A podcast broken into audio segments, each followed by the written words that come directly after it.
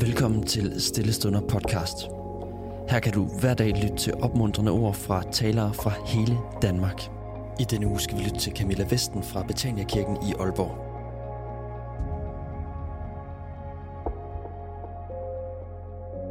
I dag læser vi fra Zakarias' bog, kapitel 2, 14. Du skal juble og glæde dig, Sions datter, for nu kommer jeg og tager bolig hos dig, siger Herren.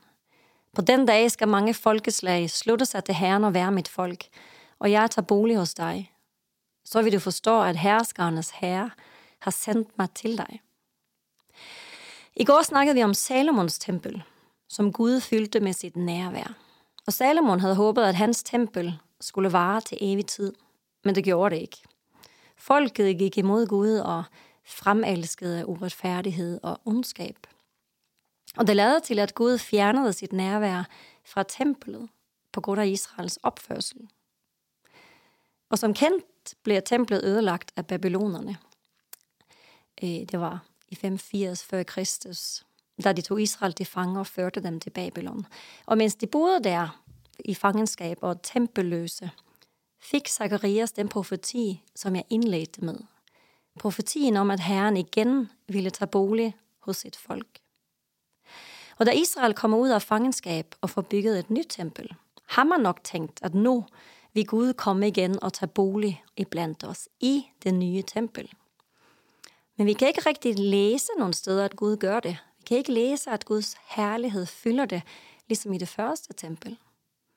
Men hvad der med Zakarias' profeti?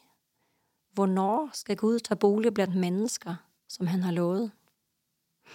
Vi kan ikke læse i Gamle Testamentet, at Gud gør det, igen. Først, når vi kommer til Johannes evangeliet kapitel 1, hvor det står, i begyndelsen var ordet, og ordet var hos os, og ordet var Gud. Og ordet blev kød og tog bolig i blandt os. Det græske ord for at tage bolig er eskenosen, som betyder teltet. En helt klar reference tilbage til Guds telt, som først var tabernaklet og siden templet. Det er her, Zakarias' profeti går i opfyldelse. I Jesus. Jesus er det nye tempel. Han er mødestedet mellem himmel og jord. Johannes er ikke i tvivl. Matthæus er det heller ikke. Han citerer Esajas 7:14 og kalder Jesus for den lovede Emmanuel, som betyder Gud med os. Gud er nu med os, som han har lovet. I ham har vi fællesskab med Gud og at templet før bare havde været en skygge af det, der er nu, ser vi, når Jesus dør på korset, og forhænget revner. Det er ikke længere grund til noget forhæng, for Gud er blandt sit folk på en helt ny måde. Jesus gjorde det, som templet før ham aldrig havde kunnet, gennem sin død og opstandelse. Jesus gjorde en sag ud af ikke at være en, der hævede sig over folk. Men han var ret bestemt på, at han var en tjener. Han gjorde en sag ud af at lære disciplene og dem, der fulgte ham, hvad det betød at være en tjener ligesom ham. Og han sørgede for, at de fik at vide, at ikke de skulle holde det for sig selv. Men planen var, at de skulle tage hans budskab og hans frelse med sig ud til resten af verden. Det fattede de selvfølgelig ikke med det samme, men det kom det til.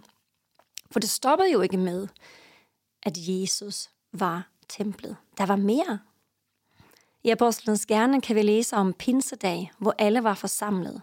Og med et kom der en lyd fra himlen, som er et kraftigt vindstød, og den fyldte hele huset, hvor de sad. Og tunge som af ild viste sig for dem, og fordelte sig på dem og satte sig på hver enkelt af dem, og de blev alle fyldt af Helligånden. Guds herlighed har igen fyldt sit tempel på en ny måde. Templet er nu de troende, dem, som i Jesus Kristus bliver fyldt af hans ånd. Vi er templer, fordi vi er i Jesus Kristus.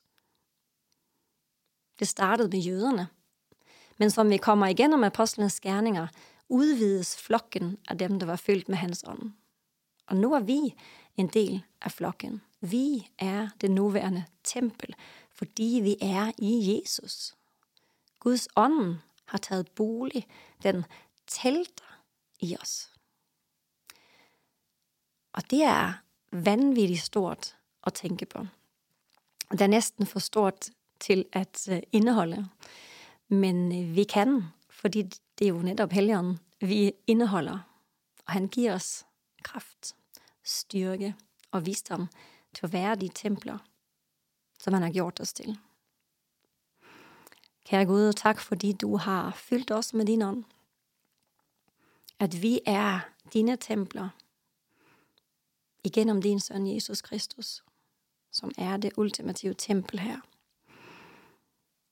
Giv os visdom og frimodighed til at være templer i den verden, vi lever i. Amen. Tusind tak, fordi du lyttede med. Hvis du blev berørt af dagens andagt eller har nogle spørgsmål, så vil vi opfordre dig til at tage kontakt til en præst i dit nærområde. Husk også, at du kan lytte til alle sangene fra Stillestunder på Spotify, Apple Music, YouTube og andre streamingtjenester. Ha' en god dag.